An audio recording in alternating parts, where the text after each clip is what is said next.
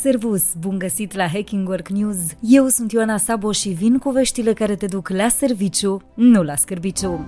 Hacking Work News Păstrarea celor mai bune angajați în aceeași echipă dăunează grav sănătății organizației. În contextul pieței competitive a muncii și a perioadelor tot mai lungi de angajare, mulți manageri țin cu dinții de oamenii talentați din echipa lor. Această practică, cunoscută sub numele de colecționare de talente, poate avea însă consecințe negative asupra companiei. Un studiu Gartner ne arată că peste jumătate dintre manageri recunosc că își împiedică subalternii să exploreze oportunități în afara echipei echipei lor. Cercetătorii au analizat aproape 100.000 de candidaturi la 10.000 de locuri de muncă postate în cadrul unei companii de servicii de sănătate americane. Concluzia lor este că managerii care rețin excesiv talentele pot afecta mobilitatea internă. Mai mult, oamenii riscă să nu-și găsească niciodată locul potrivit și au șanse mari să devină demotivați, dorindu-și să părăsească complet organizația.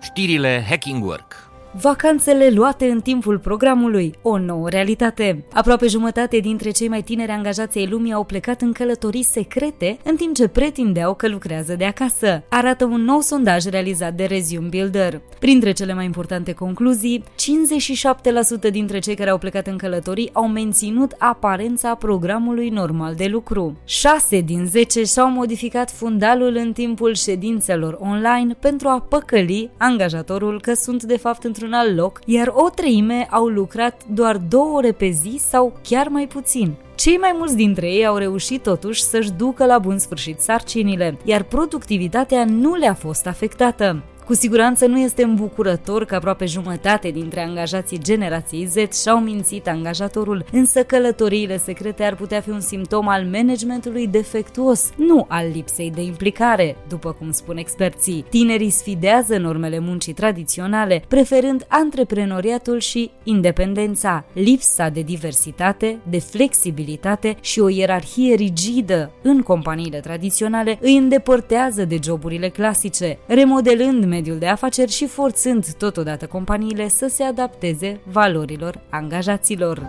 Hacking Work News 6 din 10 angajați au nevoie de noi competențe până în 2030. Springboard for Business a intervievat peste 1000 de profesioniști din companii mari americane pentru a sprijini liderii în planificarea strategică și a identifica trendurile viitorului. Rezultatele studiului arată că decalajele de competențe au impact negativ asupra profitului companiilor. 7 din 10 directori spun că afacerile lor suferă din cauza lipsei de competențe a angajaților. O altă concluzie esențială însă însă este că angajații și angajatorii nu se prea pun de acord cu privire la care ar fi efectiv aceste competențe necesare. Mai mult, semnalează apariția unei prăpăstii de învățare și dezvoltare în zona de management intermediar. În contextul schimbărilor care se succed rapid la nivel global, cauzate de presiunile economice, inovațiile tehnologice și schimbul de generații, în Statele Unite ale Americii se preconizează că aproximativ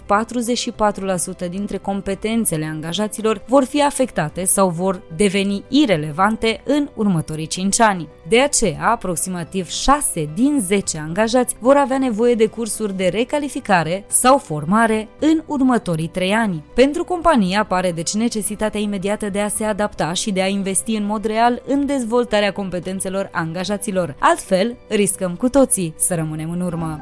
This is Hacking Work. Atât pentru azi. Eu sunt Ioana Sabo și îți mulțumesc că urmărești Hacking Work la radio, dar și online. Caută edițiile noastre complete de newsletter, podcastul și articolele de blog ca să mergi la serviciu, nu la scârbiciu. Să ne reauzim sănătoși, voioși și mintoși și data viitoare.